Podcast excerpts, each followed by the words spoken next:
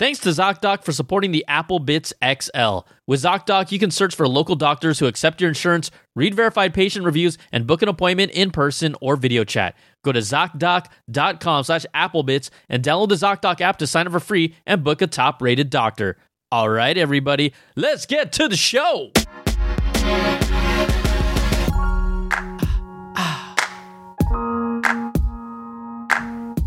What's up, everybody? Welcome to the show. It's the Apple Bits XL. Brian Tong here, a.k.a.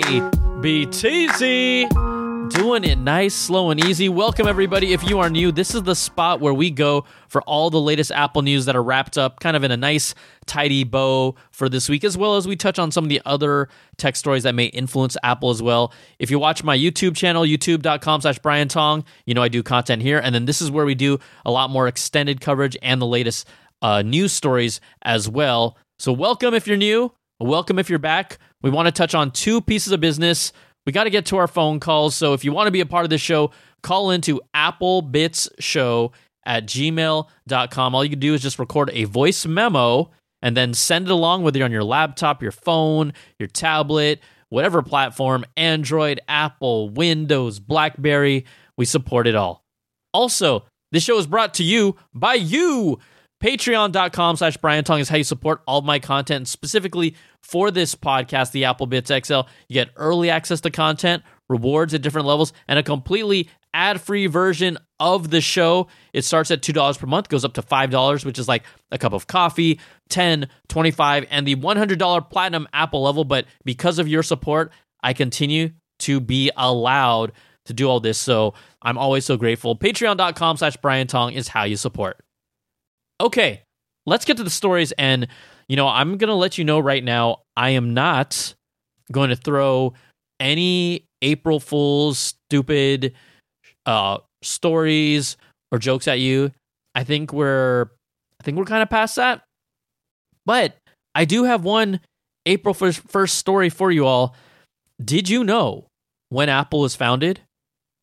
Well, if you guessed today, 46 years ago, on April 1st, 1976, that is when Apple came to be.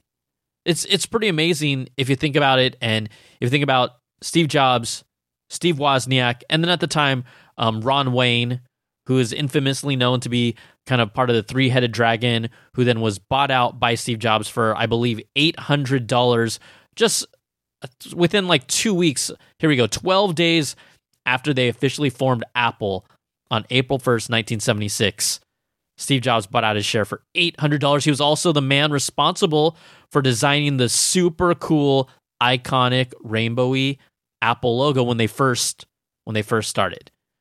So Apple computers, I would also like to tell you all that April 2nd is my birthday. And so I'm kind of like, I guess I'm just miss being an April Fool's, but I'm also an Apple baby. I'm an Apple baby. Did I say that with the right inflection? I'm an Apple baby, kind of. I was born 3 years and a day after Apple came to be. Is that right? I think that's right. So I thought that was fun. One of the cool things about it is that when Apple also kind of was defining themselves, they had this kind of like philosophies of the company. And there were three key points that are still, I believe, tenets that Apple still lives by. One of them was empathy. We will truly understand their needs better than any other company. And that is why we have the notch. I'm just kidding, y'all. But their three tenets were empathy. The other one was focus. In order to do a good job of those things we decide to do, we must eliminate all of the unimportant opportunities. And that's kind of, when I hear that, I kind of said it in the wrong rhythm, but in order to do a good job of the things that we decide to do, we must eliminate all the unimportant opportunities.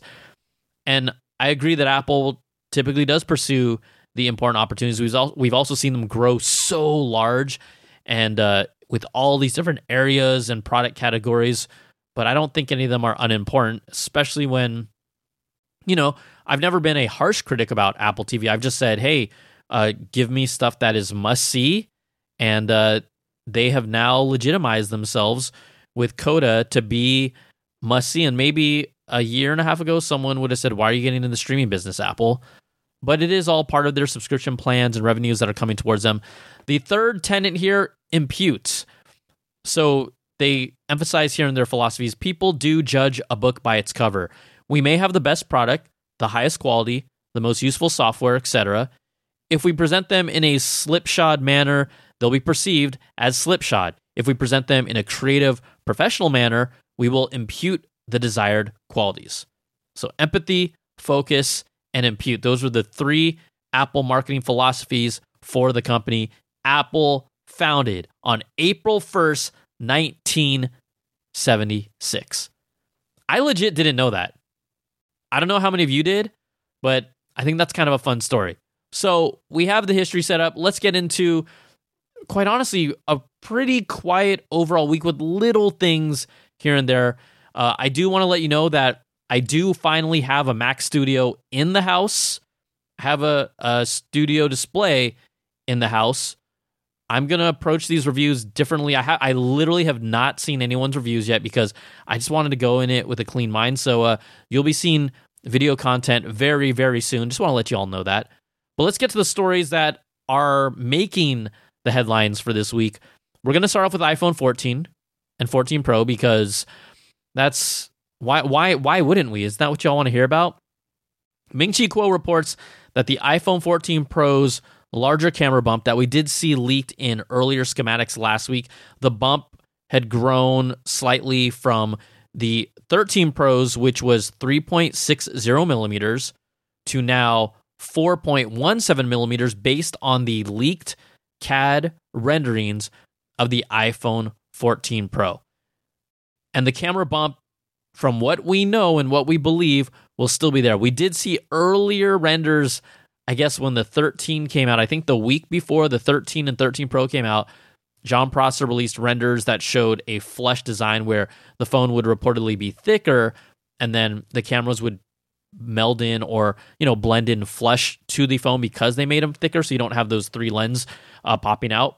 But according to the latest reports, that camera bump is here to stay. Now, Ming-Chi Kuo says that the main reason for the larger and more prominent camera bump is due to the fact that Apple will be upgrading the rear camera to 48 megapixels. He also said that the diagonal length of the actual contact image sensor is set to increase by 25 to 35% when Apple jumps this 48 megapixel image sensor. So the height of the camera lens system will therefore increase by 5 to 10%. So we know a pill hole, a punch hole design on the front for the true depth camera array. 48 megapixel wide camera will be incorporated into this new iPhone 14 Pro. Specifically, it sounds like it will be for the Pro models, and it'll also bring 8K video recording for the first time to the iPhone, which, if you look at these stats, right? A 48 megapixel camera, 8K video recording, which is what we've seen in Samsung phones for, I believe, 2, maybe 3 years. That is still, for an iPhone user, a big jump up from the iPhone 13 Pro's 12 megapixel camera and then 4K video recording capabilities. I think what's interesting is that we know megapixels doesn't tell the whole story, and Apple's smart HDR and Deep Fusion has shown to take some pretty incredible photos. I don't think you have many people complaining at all in general about Apple's overall camera system. I mean, when it hit with the 11 Pro with the three cameras, and I did not expect much, I actually was really impressed with just how seamlessly it worked together. So it's always been good. Do I want an actual better, true optical zoom on an iPhone? Absolutely. But here we're getting 8K video recording for the 14 Pro, and part of that also is reportedly they want this camera to have those capabilities because it could be suitable, those 8K video files, for viewing on Apple's long-rumored AR/VR headset that we may or may not see this year. So the camera bump getting bigger, a new 48-megapixel camera, as well as 8K video recording, potentially, reportedly, allegedly coming to the iPhone 14 Pro. Ming-Chi Kuo also adds on, for all you people like myself who just want Apple to put a freaking in-display, under-screen, fingerprint scanner, like a next-generation Touch ID that, quite honestly, Samsung, again, and other Android phones have had for a while, and they're using the latest Qualcomm fingerprint sensor in display tech, which is completely like, it's great. I haven't had a single problem with it yet, even from last year. Last year on the Galaxy, the S21 Ultra, I believe, is the first phone that used the new Qualcomm fingerprint sensor, which was faster and more accurate. Well, Ming-Chi Kuo is saying that, hey, if you're expecting one on the iPhone, you probably shouldn't within the next 2 years, based on his reports, based on his contacts in the supply chain, and based on his predictions. The iPhone would support Touch ID in display at the earliest in 2024. So we do have Face ID with that supports you wearing a mask, which was another reason why everyone was just clamoring for Touch ID. Yeah. They have Touch ID in the power buttons of the iPads. Make the on and off switch, if it needs to be a little bigger to accommodate that, make it bigger. I don't think anyone would complain about that. But I do feel we need Touch ID on an iPhone in some way, shape, or form as an alternative. And then someone's going to say, the costs will go up. Yeah, but everyone wants some form. I think a lot of people, not everyone, I shouldn't say everyone, wants Touch ID in the iPhone in some way, shape, or form. So the report says don't expect it and for at least another 2 years. Okay, I'm just going to pretend like it's not going to happen. Also, Apple reportedly is cutting their iPhone SE production. This is just weeks after the launch due to what they say is weaker than expected demand. This is not coming from Apple, but this is coming from Nikkei Asia that is citing unnamed sources based on the supplier checks that they have. They said that for this quarter, iPhone SE has been cut back by as much as 2 to 3 million units. Partly, they say, is low demand, also cutting production on the series iPhone 13, but that obviously is also seasonal because guess what's coming? The iPhone 14 is going to ramp up, so that's not really going to be a surprise, but I think what some people that are reading into the tea leaves, Ming-Chi Kuo had reportedly cut down his rough estimates for shipments on the iPhone SE from originally he had set it at 25 to 30 million to now more around 15 to 20 million. And here's the thing, last iPhone SE, everyone said, no one's going to buy it. And it became one of its most popular selling phones. Now this year, people are like, ha ha ha, no one's going to buy it. And now that this article is out, they're like, I told you so. And I think part of it is that they're still going to sell roughly 15 to 20 million units for a design that is 6 or 7 years old when I'm thinking about the models going back. So I don't think the iPhone SE is supposed to be, it reaches the budget conscious user and the user who loves Touch ID. I always find it interesting how people are like, oh, it's a failure. I'm like, it's selling still roughly predicted 15 to 20 million units. Not too shabby. Okay, when is Apple going to get into foldables? Well, based on the latest reports, I love foldables, quite honestly. I don't own one, but I do. Every time I use them, I'm like, oh, this is awesome. And then there is that sick, twisted part of me that even though Samsung has a ridiculously polished Galaxy Fold Z3 and Flip Z3, and you know they can get hopefully a little more compact and the OSs can continue to get improved. The latest reports are saying that Apple is currently testing a device with a 9-inch foldable display, but the long-rumored foldable iPhone is unlikely to launch until 2025 or later. So they're actively testing it. It would be a 9-inch foldable OLED display with a pixel per inch density somewhere between the current iPhone and the iPad. That's all that's really out there. And I mean, I think that Apple should be testing these concepts and designs It's no secret that they've been looking at it. According to another report from The Elec, Apple is actually collaborating with LG specifically to develop iPads and MacBooks with foldable OLED displays and ultra-thin covers. So we have reports of them currently testing a foldable iPhone, and Apple also working with LG Display, right? LG, if just in case you aren't sure, LG, the company that you're, the front-facing company, makes their own products, right? TVs, vacuum cleaners, previously did phones until they got out of the business, but, you know, overall a variety of home consumer electronics. LG Display is its own entity that makes OLED displays that are supplied to Sony and LG as well, at least historically has been. So Sony OLED TVs use an actual LG display. LG TVs actually use an LG display. So Apple will reportedly be partnering with them, them being LG Display, and it's, the report says that they'll be supplying 17-inch foldable 4K OLED panels to not only HP this year that are destined to be in some sort of enfolding notebook, but that Apple is talking to them to work together for future iPad and MacBook models, specifically with their foldable OLED display tech. And I'm going to wait and see. I get more excited about foldables when I actually hold them in my hand and see what the actual concept is like, what we actually have in front of me, instead of talking about it, because I think there's still a lot to be said of really nailing a unique software experience. I think Samsung is definitely the best.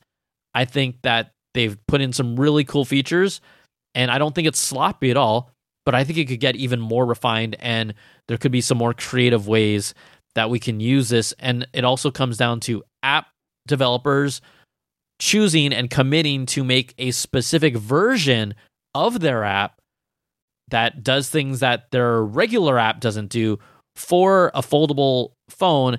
And that requires resources and money that they may not be willing to do, instead of just say, hey, it's an Android app. It works on all Android devices. We don't want to make a custom tailored Samsung app for the Fold 3 because there's just not enough of them out there yet. So you got a little bit of the chicken and egg situation going on there too.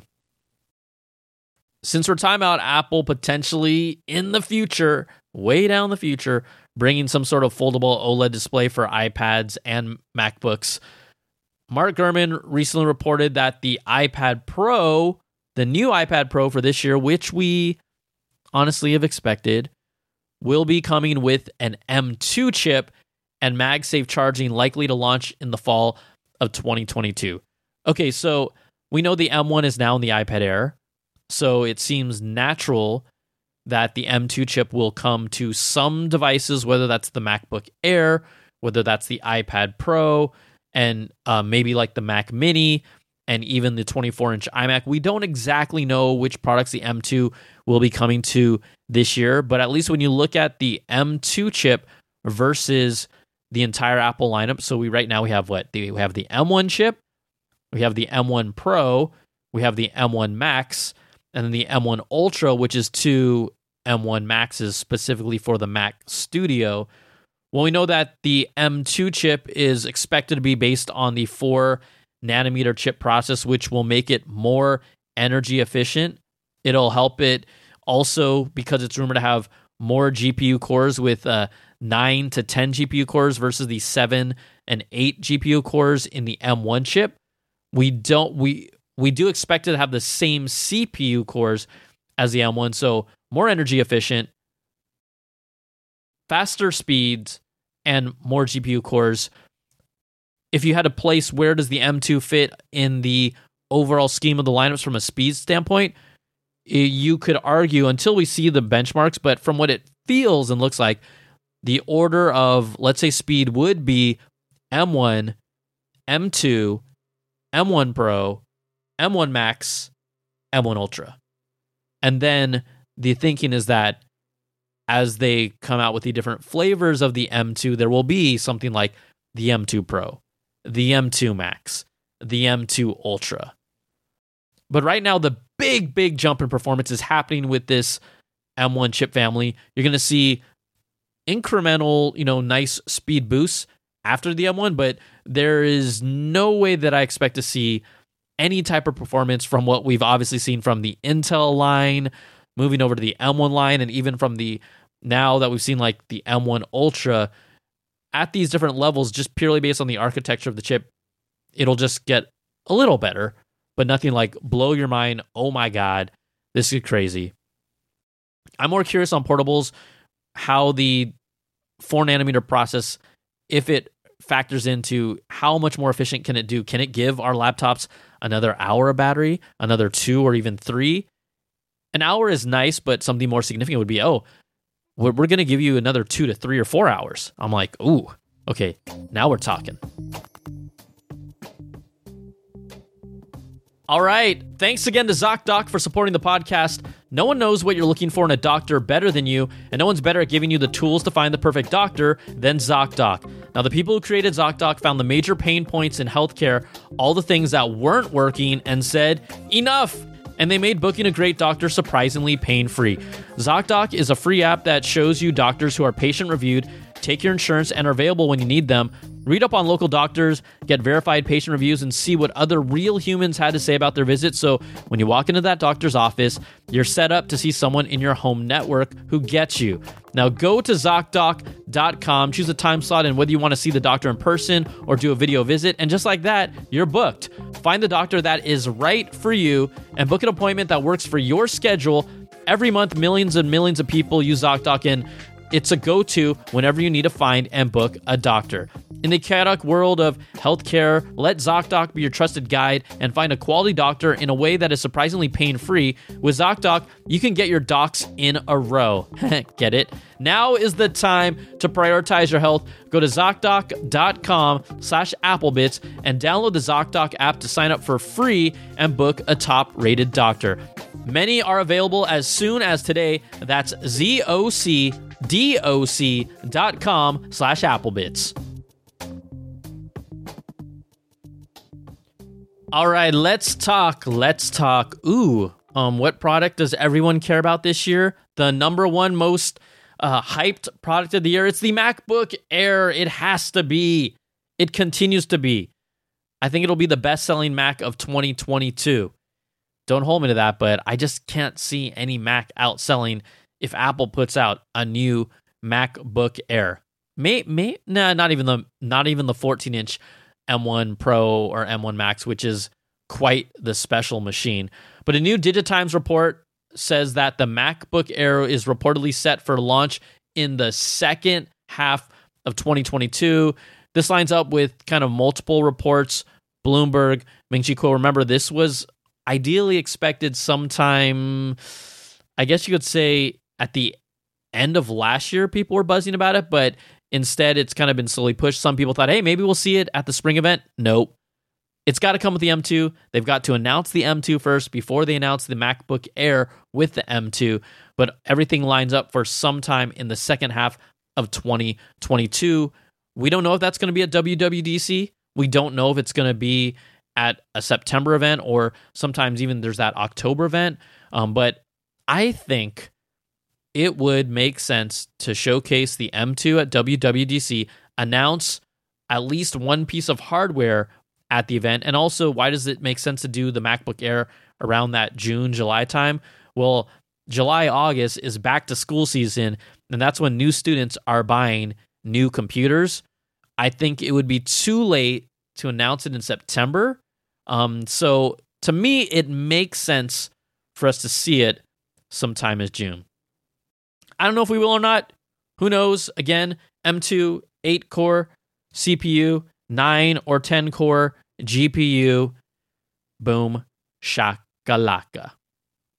Also in the MacBook Air space, it's been rumored that not only will we see what was getting the buzz a lot, a 15-inch MacBook Air, which I think a lot of people will freak out about. Like, I know that the 14-inch has been a really sweet spot, but I just always think like, just a little extra screen never hurts, and people do like extra screen, and you put it in an air type super thin design.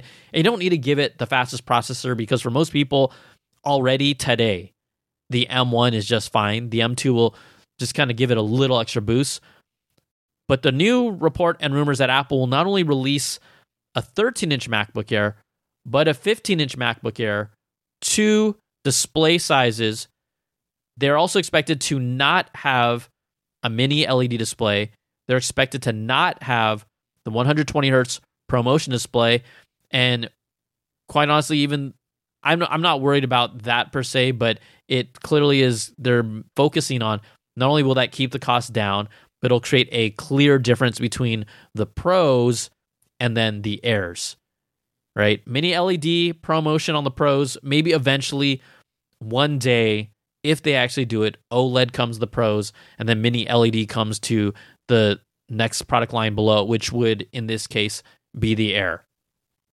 So in a thread on Twitter, display analyst Ross Young said that the 2022 MacBook Air would feature display size of 13.6 inches, so it'd make it 0.3 inches larger than the current MacBook Air, but still 0.6 inch is smaller than the current 14-inch MacBook Air, and will most likely have this whole rumored new redesign. I mean, there's still talk that there might be a notch on it. There might be a white bezel on it. Who knows? I think that's why it is kind of exciting. We don't really know what we're going to see, but the renders of what people think it might be still looks really nice. Young also is reporting that the 15-inch MacBook Air, or maybe they call it the MacBook, right? The more that I think about it, it does make it sounds cleaner. Just call these quote-unquote Airs, just call those the MacBooks and call the Pros. But the report is that the 15-inch MacBook Air model set to launch, that larger one, maybe in 2023. I mean, who knows what really happens. That it would measure display size-wise at 15.2 inches. Now, previously when Apple offered a 15-inch MacBook Pro, that wasn't actually a 15.4-inch display, but obviously the new MacBook Pro generations have stuck to 16-inch for a while, but I'm just saying when they used to have a 15-inch, it was a 15.4 display. This new MacBook Air product, it will reportedly come in at 15.2 inches. So again, no mini LED, no ProMotion display, but still amazing. Most anticipated product of the year for me. And I think it's going to hold true. I've been saying that since last year. So we'll see what happens. And if you wanted to say goodbye to an old friend, to a beautiful friend, really the heir of all heirs, Apple is now adding the 11-inch, super small, super thin. They're adding the 11-inch MacBook Air model to the obsolete products list.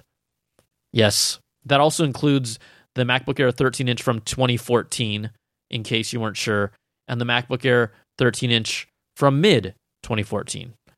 But kind of the end of an era, but man, I will always remember Steve Jobs putting the MacBook Air in a manila envelope, and it was like, damn, that is awesome. And everyone cheered and loved it. And, you know, comparing how thin their devices were was always a fun thing. I think that we've now obviously moved towards more functionality over this obsession of being thin, but it was always good show. Absolutely good showmanship. Okay. The other thing is that if you're looking, we're talking about MacBooks and MacBook Pros.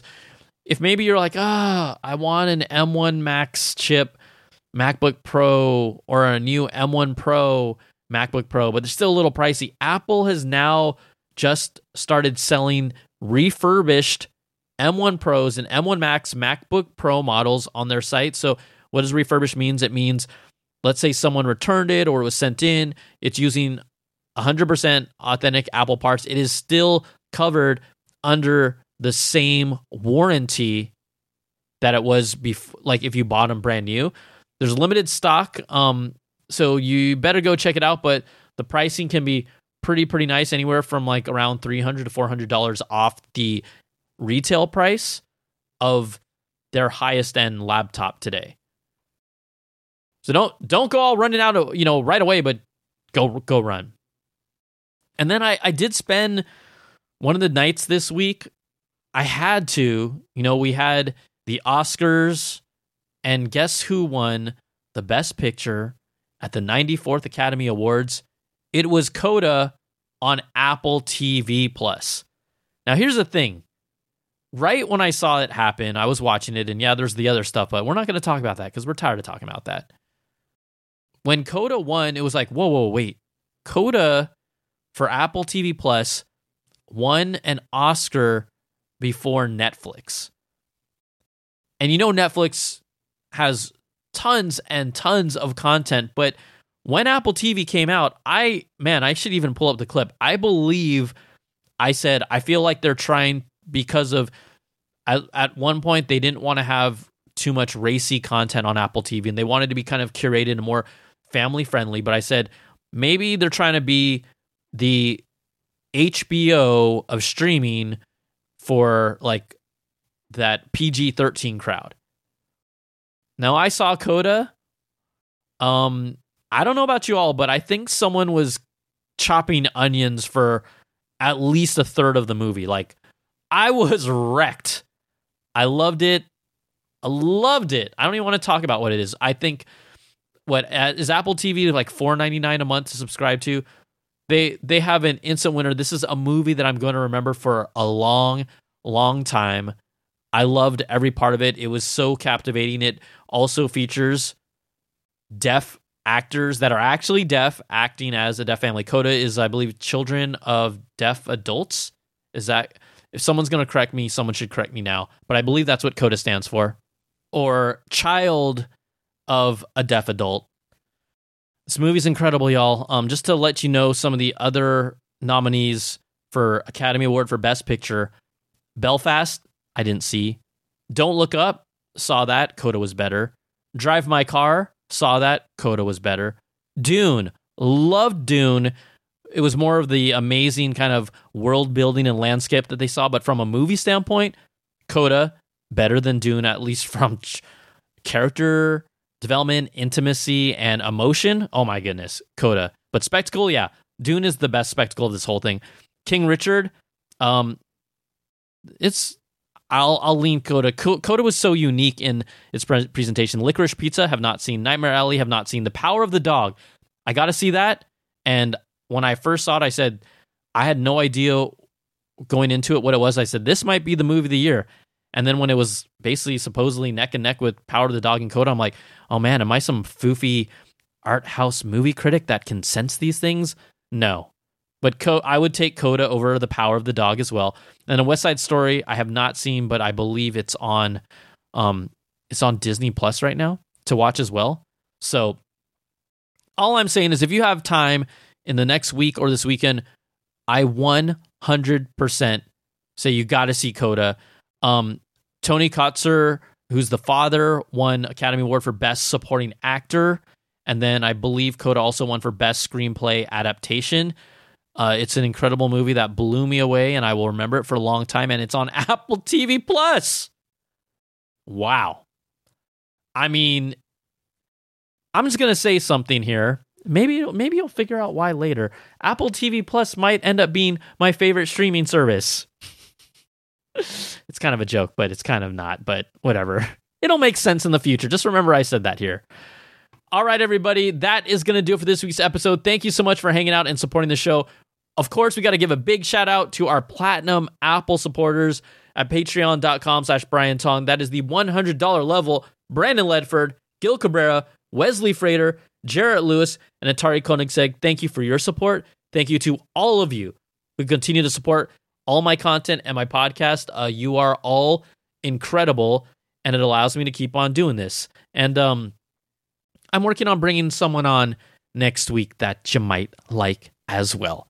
All right, that's going to do it for this week. Patreon.com/Brian Tong is how you support. We'll be back here, same bat time, same bat channel. Max Studio content is a coming, and I'm going to bring a unique twist to it because I don't know what everyone else did, but I kind of know when you review a Mac Studio in less than 5 days, you're probably not going to be able to go too in-depth it. So hopefully I can bring a little extra something, something for y'all. But that's going to do it for this week, everybody. Take care and be safe. It's the Apple Bits XL, baby. Peace.